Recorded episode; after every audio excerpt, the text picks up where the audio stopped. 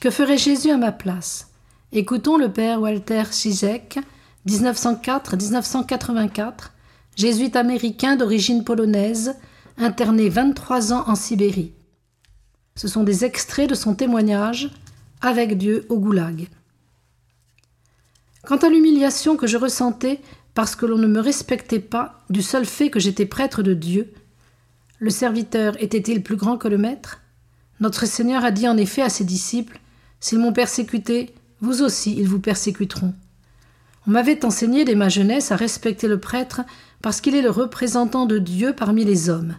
Et voilà que, devenu prêtre, j'étais progressivement arrivé à attendre moi aussi ce respect, parfois même cette vénération, de la part des autres.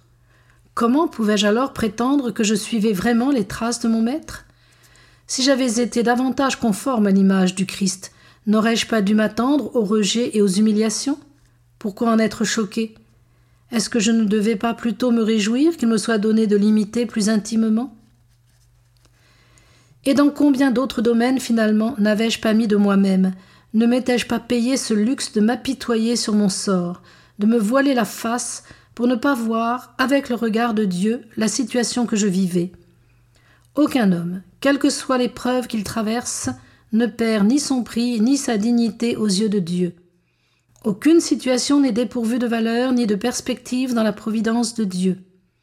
C'est une tentation bien humaine que de se sentir frustré devant les circonstances, de se sentir dépassé et impuissant face à l'ordre établi, que cet ordre soit une prison du NKVD ou le système soviétique dans sa totalité, les mouchards, les pressions sociales, l'environnement culturel, ou même l'ensemble d'un monde oppressif et perverti. Même dans les pires circonstances, un homme reste un homme, disposant de son libre arbitre, et Dieu est là près de lui pour l'assister de sa grâce. Plus encore, Dieu attend de cet homme qu'il agisse au sein de ces mêmes circonstances comme lui-même aurait agi, car ces situations, ces personnes, ces lieux et ces choses représentent la volonté de Dieu pour cet homme à ce moment précis. Dieu n'attend pas d'un homme seul qu'il change l'univers, qu'il soit vainqueur de tout mal, ou qu'il guérisse toute maladie. Il attend de lui, en revanche, qu'il agisse comme lui-même aurait agi dans ces circonstances ordonnées par sa volonté et sa providence. La grâce de Dieu ne fera pas défaut à cet homme pour lui permettre d'agir.